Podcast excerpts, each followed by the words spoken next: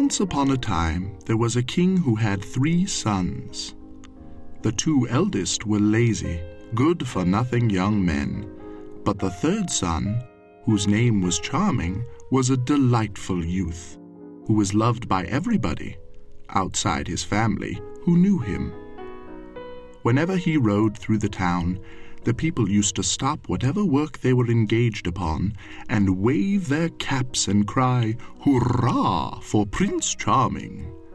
And even after he had passed, they would continue to stop work in case he might be coming back the same way, when they would wave their caps and cry, "Hurrah for Prince Charming!" again. It was wonderful how fond of him they were. But alas, his father the king was not so fond. He preferred his eldest son, which was funny of him, because he must have known that only the third and youngest son is ever...